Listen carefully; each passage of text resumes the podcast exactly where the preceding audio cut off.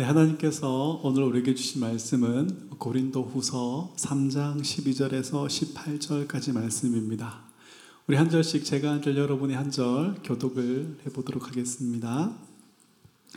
우리가 이 같은 소망이 있으므로 담대히 말하노니 우리는 모세가 이스라엘 자손들에게 장차 없어질 것에 결국을 주목하지 못하게 하려고 그 수건을 그 얼굴에 쓴 것 같이 아니하노라. 그러나 그들의 마음이 완고하여 오늘까지도 구약을 읽을 때에 그 수건이 벗겨지지 아니하고 있으니 그 수건은 그리스도 안에서 없어질 것이라. 오늘까지 모세의 글을 읽을 때에 수건이 그 마음을 덮었도다. 그러나 언제든지 주께로 돌아가면 그 수건이 벗겨지리라. 주는 영이시니 주의 영이 계신 곳에는 자유가 있느니라. 같이 읽겠습니다. 우리가 다 수건을 벗은 얼굴로 거울을 보는 것 같이 주의 영광을 보매 그와 같은 형상으로 변호하여 영광에서 영광에 이르니 곧 주의 영으로 말미암음이니라. 아멘. 고린도 후서 아홉 번째 시간입니다. 주의 영이 계신 곳에는 자유가 있느니라 라는 제목으로 하나님의 말씀을 전하겠습니다. 우리는 성경을 신약과 구약으로 나눕니다. 이름에서 알 수 있는 것처럼 구약은 옛 언약이고 신약은 새로운 언약입니다. 하나님께서는 옛 언약인 율법을 폐하시고 새 언약인 복음을 통해서 우리를 향한 구원 계획을 완성해 내십니다. 율법은 죽이는 것이고 영은 살리는 것입니다. 율법의 영광은 작은 것이고 복음의 영광은 비교할 수 없이 큰 것입니다. 그래서 이제는 옛 언약의 일꾼들, 율법의 일꾼들이 아니라 새 언약의 일꾼들, 복음의 일꾼들을 통해서 하나님의 구원 계획을 알려주십니다. 율법은 우리의 죄인됨과 무능함을 알게 합니다. 하지만 복음은 이러한 우리가 받아야 할 심판과 형벌을 예수님께서 온전히 받아내심으로 자격 없는 우리가 언약의 혜택을, 구원의 혜택을 누리게 되었음을 알게 해줍니다. 율법보다 복음이 우리에게 비교할 수 없이 큰 위로와 즐거움을 줍니다. 율법보다 복음이 더 우리를 강하게 만들고 인내하게 만들고 담대하게 만들고 모든 일에 감사하게 만듭니다. 12절을 보면 우리가 이 같은 소망이 있으므로 담대히 말하노니라고 하고 있습니다. 하나님을 향한 믿음, 하나님의 약속을 향한 소망은 늘 우리를 담대하게 합니다. 다니엘과 친구들이 말 한마디로 그들을 살리고 죽일 수 있는 왕 앞에서도 사자굴 앞에서도 풀무풀 앞에서도 담대할 수 있었던 것은 바로 하나님과 하나님의 약속을 향한 믿음과 소망 때문이었습니다. 사도들과 우리 앞을 살았던 믿음의 선배들도 황제 앞에서 굶주린 사자가 기다리는 원형 경기장 앞에서도 칼과 총과 사형을 위해 제작된 그 형틀 앞에서도 담대할 수 있었던 것은 하나님과 하나님의 약속을 향한 이 믿음과 소망 때문이었습니다. 복음을 통해서 우리가 얻은 구원을 바르게 알면 우리 또한 담대해집니다. 우리의 살고 죽는 것이 하나님의 선하신 뜻 가운데 이루어지는 일인 것을 믿으면 우리는 삶을 살아가는 데 있어서 담대해집니다. 많은 고난 앞에서도 우리는 담대해집니다. 장차 우리가 누리게 될 영광은 지금 우리가 이 땅에서 겪고 있는 고난을 잊어버리게 할 만큼 크고 복된 것이기 때문이죠. 로마서 8장 16절에서 18절 말씀을 같이 한번 믿음으로 읽어보겠습니다. 시작. 성령이 친히 우리의 영과 더불어 우리가 하나님의 자녀인 것을 증언하시나니 자녀이면 또한 상속자, 곧 하나님의 상속자요, 그리스도와 함께 한 상속자니 우리가 그와 함께 영광을 받기 위하여 고난도 함께 받아야 할 것이니라. 생각건대 현재의 고난은 장차 우리에게 나타날 영광과 비교할 수 없도다. 아멘. 이 믿음과 이 소망 안에 날로 담대해져 가는 저와 여러분 되기를 축복합니다.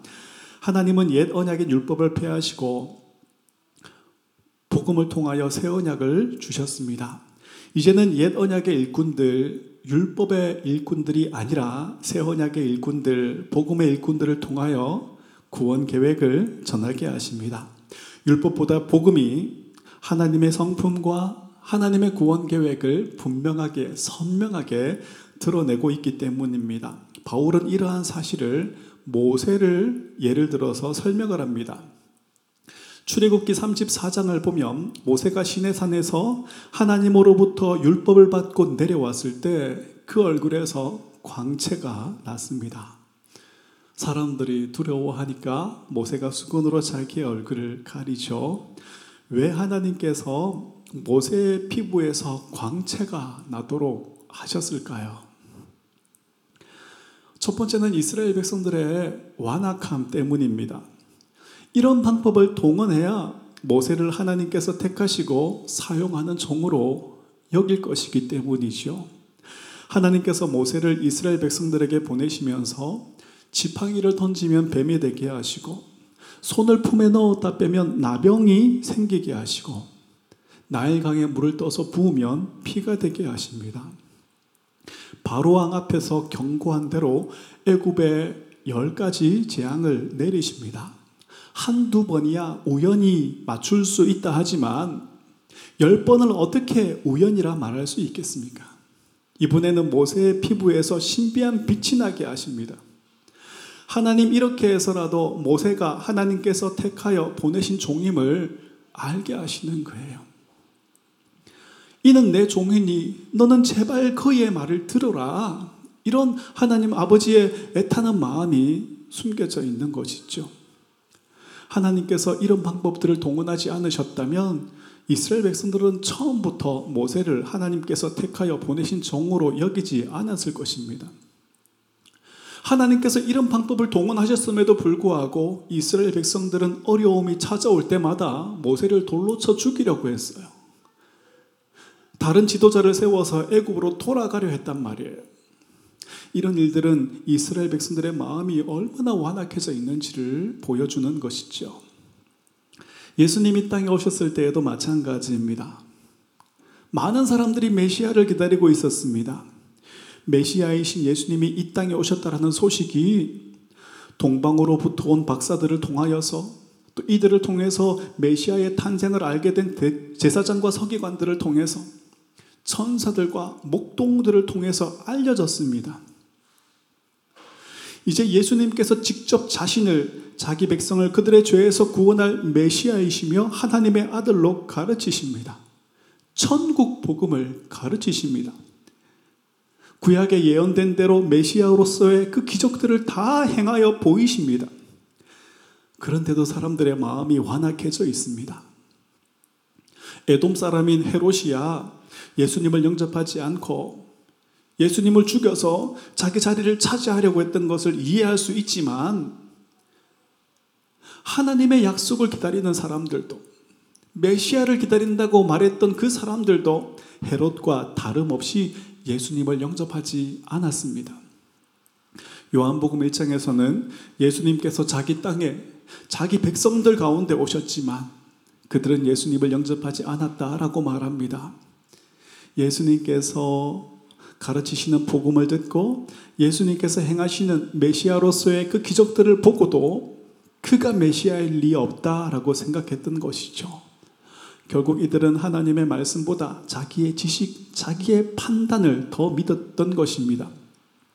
지금도 마찬가지입니다. 2000년 동안 복음은 하나님께서 택하여 사용하시는 말씀의 종들을 통해서 힘있게 전해져 왔습니다. 새 언약의 일꾼들은 예수님만이 자기 백성을 그들의 죄에서 구원하실 수 있는 메시아이며 하나님의 아들이시라는 복음을 힘있게 전했습니다. 하지만 사람들은 여전히 그 마음이 완악해져서 예수님이 하나님의 아들이며 우리를 죄와 심판과 형벌에서 건져줄 메시아일 리가 없다라고 생각합니다. 하나님도 천국도 지옥도 없다라고 말합니다. 이러한 것들은 모두 죽음을 두려워하는 인간들이 만들어낸 것일 뿐이라고 생각합니다. 지금도 사람들은 하나님의 말씀, 하나님의 약속보다 자기의 지식, 자기의 이성과 과학적인 판단을 더 신뢰합니다. 모세와 선지자들을 통하여 율법을 들어도 사람들의 마음은 완악합니다. 예수님이 땅에 오셔서 직접 자신을 드러내시고 알려주셔도 사람들의 마음은 여전히 완악합니다. 새 언약의 일꾼들을 통하여 복음을 전하여도 사람들의 마음은 여전히 완악합니다. 누가 인간의 이 완악하고 굳어진 마음을 부드럽게 만들 수 있습니까? 누가 이 마음을 부드럽게 만들어서 예수님을 믿고 영접할 수 있습니까? 설교를 잘하는 목사입니까? 심리학자입니까? 아닙니다. 오직 성령님만이 이 일을 하실 수 있습니다. 성령님은 말씀의 종들이 복음을 전할 때에 창세전에 택한 자들 속에 부드럽게 역사하십니다. 그래서 자기의 죄인됨과 무능함을 깨닫게 하시고 겸손하고 온유한 마음으로 예수님의 의만 전적으로 의지하게 하십니다.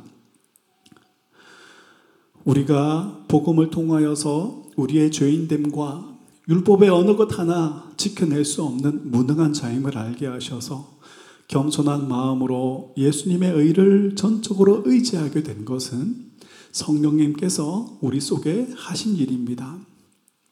우리를 대신하여 우리가 받아야 할 심판과 형벌을 예수님께서 받아내심으로 우리를 구원하신 하나님을 즐거워하며 영광 돌리며 살게 된 것도 성령님이 하시는 일이며 성령님이 우리 속에 계신 분명한 증거입니다.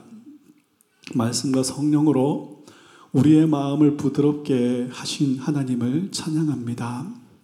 말씀과 성령으로 우리의 마음을 더욱 부드럽고 온유하게 만들어 주심으로 더욱 예수님을 의지하고 더욱 예수님을 사랑하고 더욱 예수님께 순종하는 삶을 살며 자기 자랑을 멈추고 우리 주의 십자가를 자랑하며 하나님의 은혜를 자랑하며 살아가는 새 생명교회 모든 성도님들 되시기를 주님의 이름으로 축복합니다. 둘째 하나님께서 모세의 얼굴에서 광채, 광채가 나게 하신 것은 하나님 얼마나 영광스러운 분이시를 신지를 알려주시기 위해서입니다.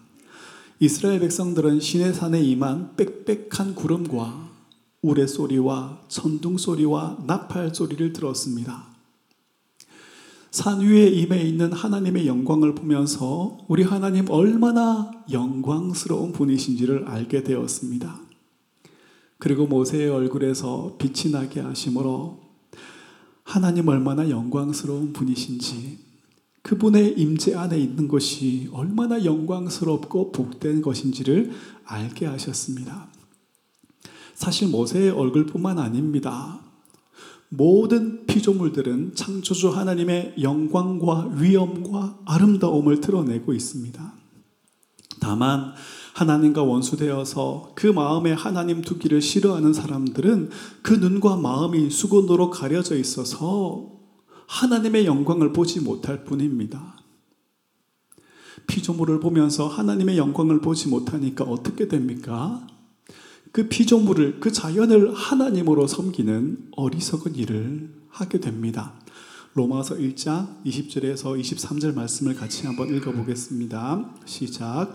창세로부터 그의 보이지 아니하는 것들, 곧 그의 영원하신 능력과 신성이 그가 만드신 만물에 분명히 보여 알려졌나니 그러므로 그들이 핑계하지 못할지니라. 하나님을 알되 하나님을 영화롭게도 아니하며 감사하지도 아니하고 오히려 그 생각이 허망하여지며 미련한 마음이 어두워졌나니 스스로 지혜 있다 하나 어리석게 되어 썩어지지 아니하는 하나님의 영광을 썩어질 사람과 새와 짐승과 기어다니는 동물 모양의 우상으로 바꾸었느니라. 아멘. 이렇게 그 마음에 수건이 덮여 있는 자들은 피조물을 영광스럽게 보면서도 하나님께 영광을 돌리지 않습니다. 하나님께 돌려야 할 영광을 피조물에게 돌리죠. 하지만 하나님께서 그 마음의 수건을 벗겨주신 자들은 피조물을 보면서 하나님의 영광과 아름다움과 그 위엄을 찬송하게 됩니다. 시편 8편을 보면 주의 손가락으로 만드신 하늘과 달과 별들을 내가 봅니다. 이렇게 찬송을 하죠. 시편 19편에도 보면 하늘이 하나님의 영광을 선포하고 궁창이 그의 손으로 하신 일을 나타내는도다 이렇게 고백을 합니다. 그 외에도 성경에는 피조물을 보면서 하나님의 영광과 위엄과 아름다움을 찬양하는 구절들이 참 많이 있습니다. 우리가 아름다운 자연을 보면서 삼겹살과 아침 이슬이 생각난다면 그 사람은 마음이 수건으로 덮여 있어서 그래요. 구원받은 우리에게는 수건이 벗겨진 우리에게서는 마땅히 찬송이 나올 수밖에 없습니다. 참 아름다워라. 우리 주님의 세계는 저 솔로몬의 옷보다 더 고운 백합화. 주 찬송하는 듯 저 맑은 새소리 내 아버지의 지으신 그 솜씨 깊도다 할렐루야. 사람들은 자연뿐만 아니라 돈과 과학과 의학을 섬깁니다. 믿고 의지합니다. 돈과 과학과 의학은 하나님이 되고 내 돈을 불려주는 사람, 과학자, 의사, 경제학자, 미래학자의 말은 선지자와 제사장의 말이 됩니다. 눈과 마음에 수건이 덮여진 사람들은 하나님이 아니라 돈을, 과학을, 의학을, 이 세상의 성공과 형통을 복으로 여기고 의지하고 쫓아갈 수밖에 없습니다.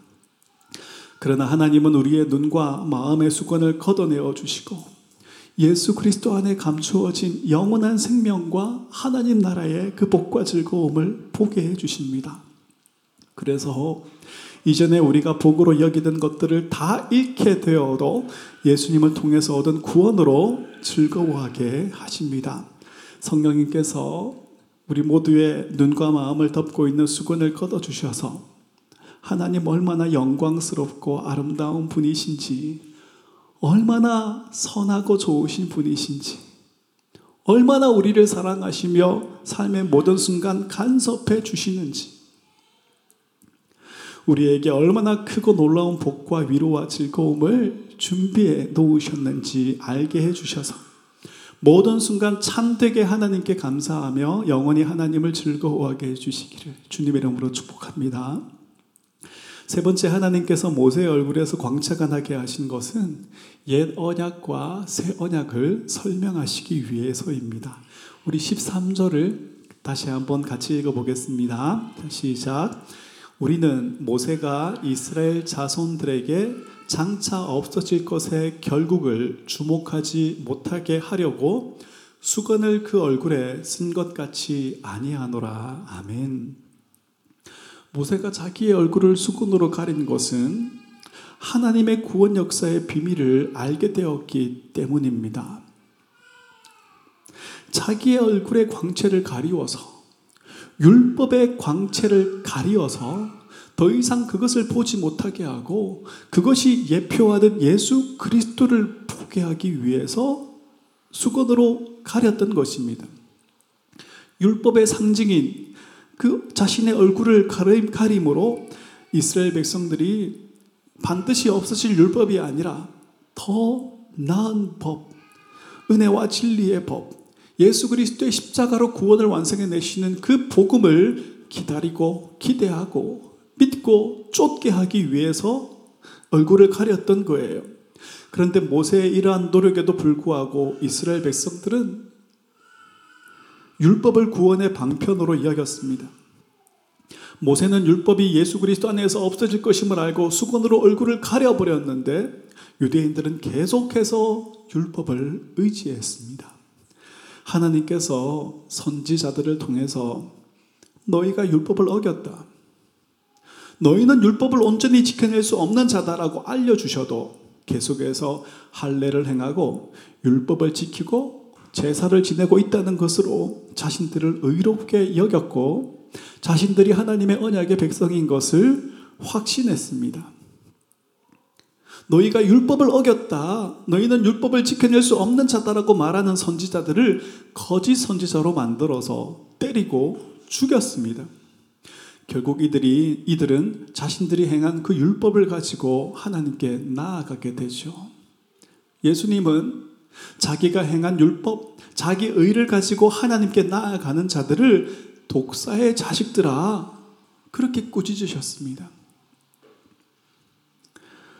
그러자 이들은 구약의 선지자들에게 그렇게 했던 것처럼 예수님을 채찍질하고 죽여 버렸죠.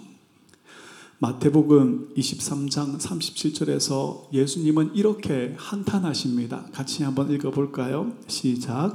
예루살렘아, 예루살렘아, 선지자들을 죽이고 너에게 파송된 자들을 돌로 치는 자여, 암탉이 그 날개를 날개 아래 모음같이 내가 내 자녀를 모으려고 한 일이 몇 번이더냐. 그러나 너희가 원하지 아니하였도다. 하나님 모세와 선지자들을 통하여 그들을 품으려고 했지만 안 되었어요. 그래서 마지막 날에 아들을 보내주셨습니다. 마땅히 예수님을 메시아로 6월절 어린 양처럼 하나님의 심판과 형벌을 피하게 해주시는 분으로 믿고 그 피를 의지해야만 했습니다. 그러나 그들의 마음은 완고하여졌고 마치 수건이 그들의 눈과 마음을 덮고 있는 것처럼 예수님을 보지 못했고 예수님을 영접하지 않았습니다. 이 땅에 오신 예수님을 보면서도 그 예수님을 거절해버리고 모세가 준 율법만 의지했습니다. 율법을 가지고 율법을 주신 예수님을 우리를 대신하여 율법을 온전히 지켜내신 예수님을 정죄하고 비난하고 죽여버렸습니다. 왜 그렇습니까? 수건이 그들의 마음을 덮고 있었기 때문입니다. 오늘 본문 14절과 15절을 같이 다시 읽어보겠습니다. 시작. 그러나 그들의 마음이 완고하여 오늘까지도 구약을 읽을 때에 그 수건이 벗겨지지 아니하고 있으니 그 수건은 그리스도 안에서 없어질 것이라 오늘까지 모세의 글을 읽을 때에 수건이 그 마음을 덮었도다. 아멘. 수건은 그리스도 안에서 없어져야 하는 것입니다.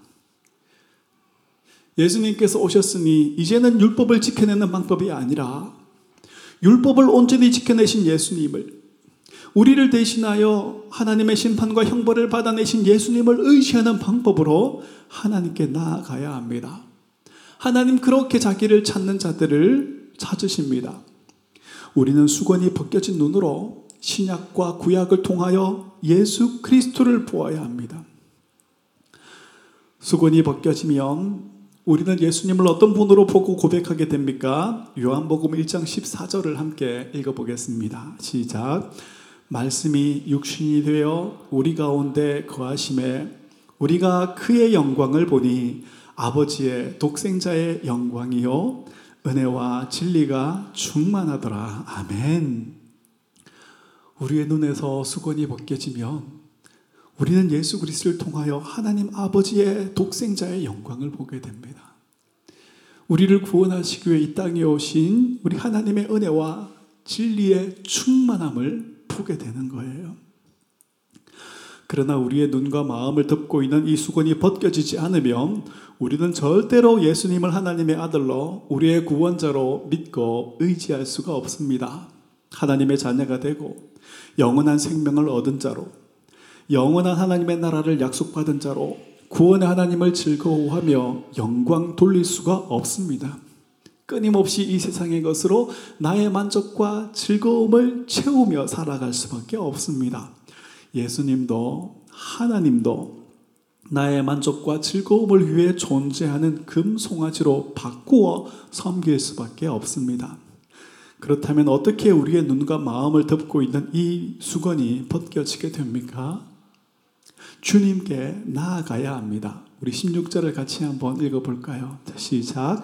그러나 언제든지 주께로 돌아가면 그 수건이 벗겨지리라. 아멘.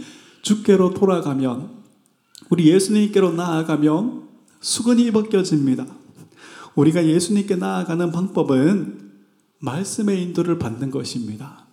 말씀의 인도를 받는다는 것은 말씀의 영이신 성령님의 도움을 받는다는 것입니다.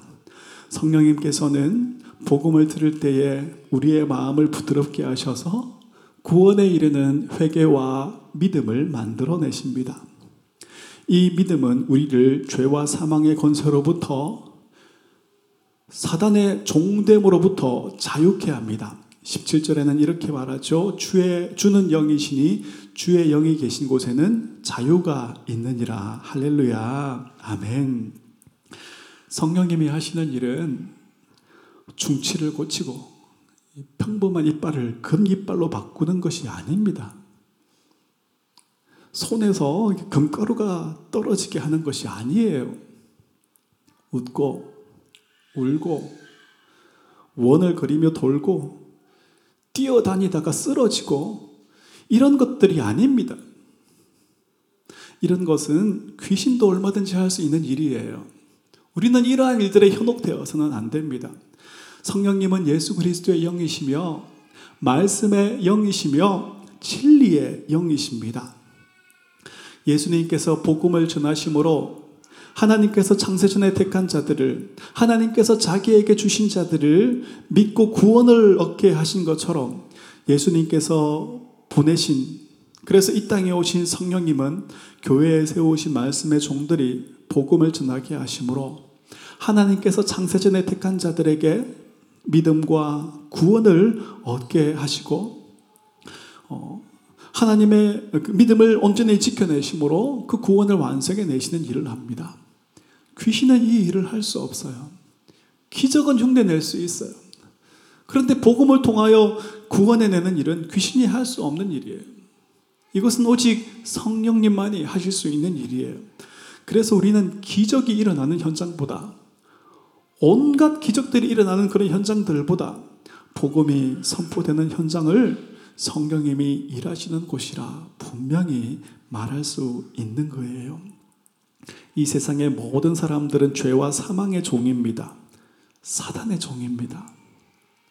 율법으로는 자신을 하나님 앞에 의롭다 만들 수 없는 자들입니다. 율법으로 자기를 의롭게 만들려고 발버둥쳐 보아야 결국은 율법으로 정죄받고 심판받고 영원한 형벌을 받을 수밖에 없습니다.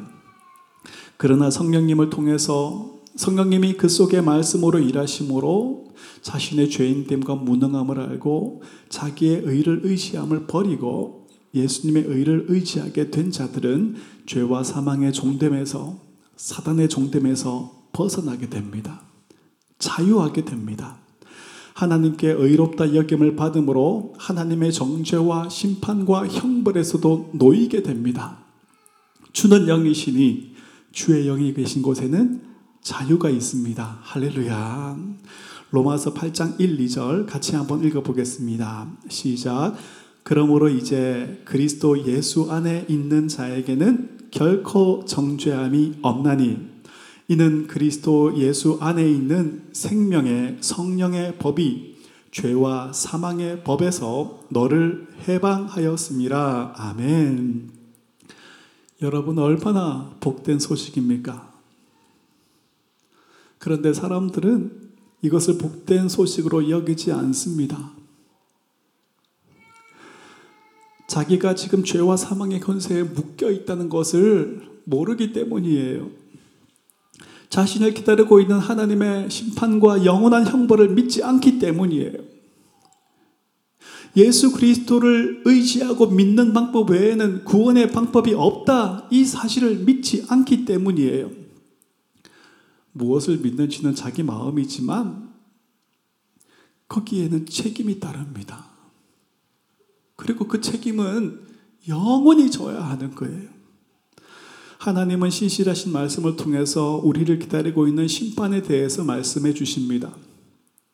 자기의 힘과 노력, 자기의 의를 의지하지 않고 예수님의 의를 의지한 자들을 구원해 내실 것이라는 새 언약을 맺으시고 선포하셨습니다.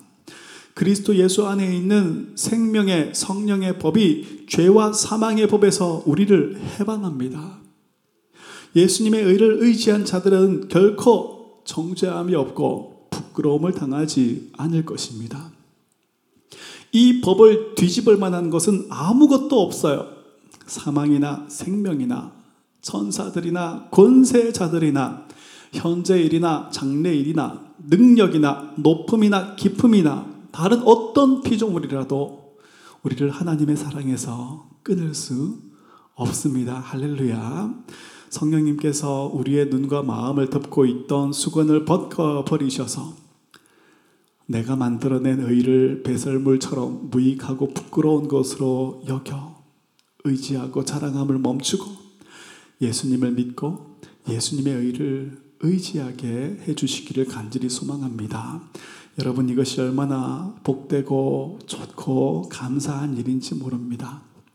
이것이 바로 성령님께서 하시는 일입니다. 이것과 함께 성령님께서 하시는 일이 무엇입니까? 우리를 그의 형상으로 아들의 형상으로 예수님의 형상으로 변화시켜 가시는 것입니다. 우리 18절을 같이 한번 읽어 보겠습니다. 시작. 우리가 다 수건을 벗은 얼굴로 거울을 보는 것 같이 주의 영광을 보매 그와 같은 형상으로 변화하여 영광에서 영광에 이르니 곧 주의 영으로 말미암음이니라 아멘. 여러분 아버지가 아들이 아버지를 닮는 것은 당연한 것입니다. 매일 보는 아버지를 닮지 않으면 누구를 닮겠습니까? 내 아들이 옆집 아저씨를 닮아가고 있다. 이것은 굉장히 이상한 일입니다. 아버지를 아주 가끔씩 보는 아들이라면 더 자주 보는 친구나 주변 사람들 혹은 책이나 TV를 통해서 닮고 싶은 사람이 있다면 그 사람을 닮아가게 되겠죠. 그래서 가끔씩 아버지는 괜찮은 사람인데 이상한 아들이 나오기도 하고 아버지는 형편없는 사람인데 괜찮은 아들이 나오기도 합니다. 성령님을 통해 하나님의 자녀된 우리는 어떻습니까? 우리는 성령님의 조명 아래서 말씀을 통해 하나님 아버지의 사랑과 오래 참으심을 보게 됩니다. 아들의 모범 대신 우리의 모범 대신 예수님께서 자기를 죽기까지 내어 주심으로 하나님 아버지께 순종하신 것을 보게 되죠. 또한 예수님께서 자신의 생명을 내어 주심으로 아내 된 교회를 사랑하신 것을 우리는 보게 됩니다. 우리는 그 사랑과 오래 참음, 순종과 희생을 닮아가게 됩니다. 이것이 구원 얻은 우리 속에 성령님께서 하시는 일입니다. 그런데 여러분, 우리의 본성은 어떻습니까? 하나님을 사랑하고 높이거나 다른 사람을 나보다 낮게 여기고 높여주기보다는 내가 사랑받고, 내가 칭찬받고, 내가 인정받기를 원합니다. 하나님도 저 인간도 나에게 복종해 주기를 원하고, 모든 것이 내 마음대로 되기만을 원합니다. 이게 안 되니까 스트레스를 받고요. 하나님을 향해서는 원망과 불평이 쏟아져 나오고, 다른 사람을 향해서는 분노와 짜증이 쏟아져 나오는 거예요. 이런 이야기를 들으면 자기 이야기로 들어야 하는데 우리는 자꾸만 옆 사람을 쳐다봅니다. 목사님이 지금 저 사람 이야기를 하고 있는 것 같은데 잘 듣고 있나? 이러면서 쳐다봅니다. 그리고 집에 가면서 한마디 하죠. 오늘 설교 잘 들었냐고. 그치? 그러다가 대판 싸우면서 야 역시 이 인간은 설교를 들어도 변하지 않는구나 뭐 이러면서 소리를 지릅니다. 어, 자기가 듣고 적용해야 할 말씀을 다른 사람을 정죄하고 비난하는 어, 도구로 사용하는 것이죠. 우리는 본성이 다 그래요, 그렇죠? 제가 어떻게 이런 것을 구체적으로 알까요? 제보를 받았을까요? 아닙니다. 내가 바로 그런 인간이기 때문에 잘 아는 거예요. 내가 바로 그런 인간이기 때문에. 우리가 얼마나 누가 나 알아주기를 좋아합니까? 우리가 얼마나 내 자랑하기를 좋아합니까? 성령님께서 우리의 눈과 마음을 덮고 있는 이 수건을 벗겨버리지 않으면 우리는 오늘 이곳에 모여서 누가 크냐? 누가 더 잘났냐? 이거 비교하고 경쟁하고 다툴 수밖에 없는 거예요. 나에게 사랑 없음. 나를 죽기까지 저 사람을 위해서 내어줌 없음. 이런 것은 보지 못하고 어떻게 이 사람은 하나도 바뀌는 게 없냐? 이렇게만 되는 거예요. 우리의 타락한 이 본성에는 기대할 게 아무것도 없어요. 우리의 고집과 이기적인 이 생각은 나이가 들수록 더 심해져 갈 거예요. 그렇기 때문에 우리가 나이가 들수록 시간이 들수록 간절히 고해야 하는 것이 무엇입니까? 성령님 제발 내 마음을 덮고 있는 수건을 거두어 주십시오. 우리 주님의 영광을 보게 해 주십시오. 성령님 우리의 교만과 고집과 이기심을 꺾어 주셔서 그의 형상으로 아들의 형상으로 예수 그리스의 형상으로 우리를 빚어가 주시옵소서. 우리의 타락한 본성은요, 상황이 괜찮으면 잠시 나아진 것처럼 보이다가 또 어떤 상황이 닥치면 또 어떤 말을 들으면 누군가 나의 약점을 건들고 나의 자존심을 건들면 이 구정물에 가라앉은 찌꺼기처럼 다시 휙 다 떠오르는 거예요. 우리의 마음은 분노를 만들어내고 그것이 우리의 얼굴과 입술을 통해서 마구마구 쏟아져 나오게 되는 거예요. 그래서 우리에게 필요한 것이 무엇입니까? 반복적으로 하나님의 말씀 앞에 서는 거예요.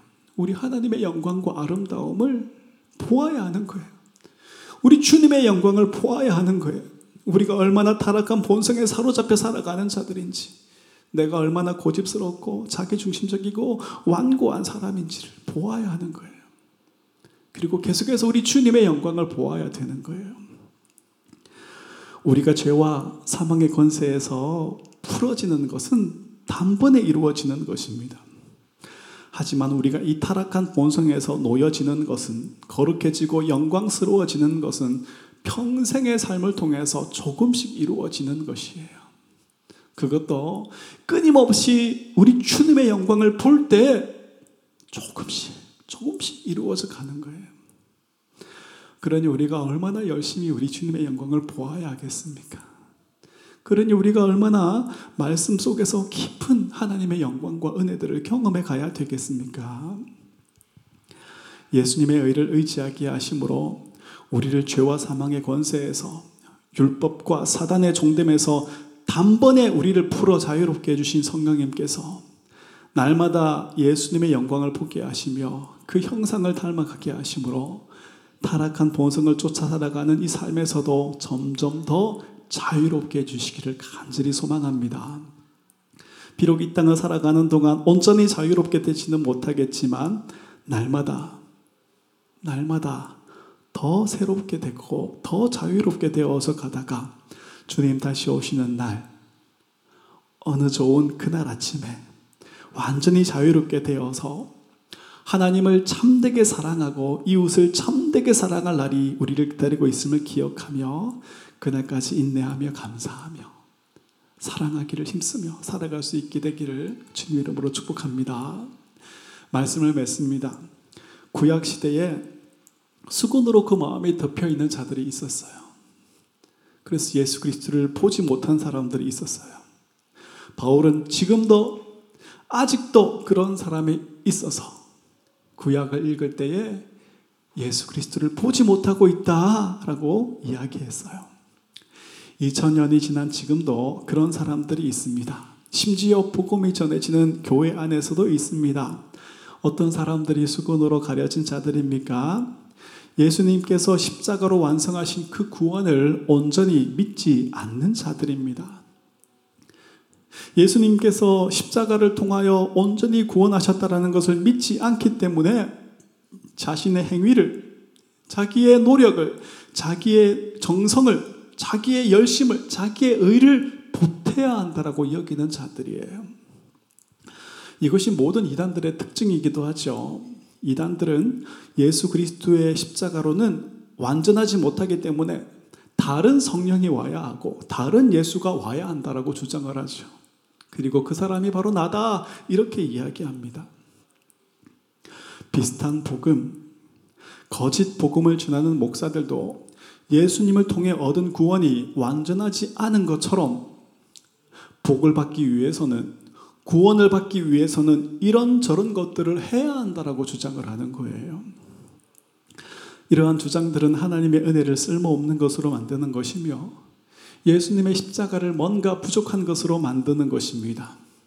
예수님의 십자가를 쓸모없는 것으로 만드는 것입니다. 성경은 이런 설교를 하는 자들이 거짓 선지자이며 거짓 교사이며 적 그리스도라고 말합니다. 예수님의 의를 불완전한 것으로 만들어서 예수님의 의를 의지하면서 멀어지게 만드는 것이기 때문이에요.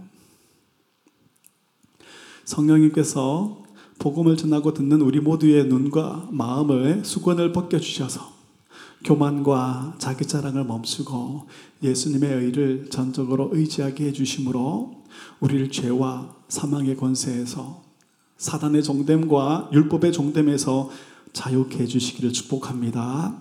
또한 성령님께서 하나님의 사랑과 오래 참으심, 그의 아들 예수 그리스도의 순종과 아내 된 교회를 위하여 자신의 생명을 내어주신 그 사랑을 보게 하시고 닮아가게 하심으로 타락한 본성을 쫓아 살아가는 우리의 삶에서도 점점 더 놓여서 가는 그런 은혜와 복이 있기를 축복합니다. 성령님을 통해 우리 속에 이 크고 놀라운 일들을 행하시는 하나님을 영원히 즐거워하고 그 하나님께만 영광 돌리는 새생명교회 모든 성도님들 되시기를 주님의 이름으로 축복합니다.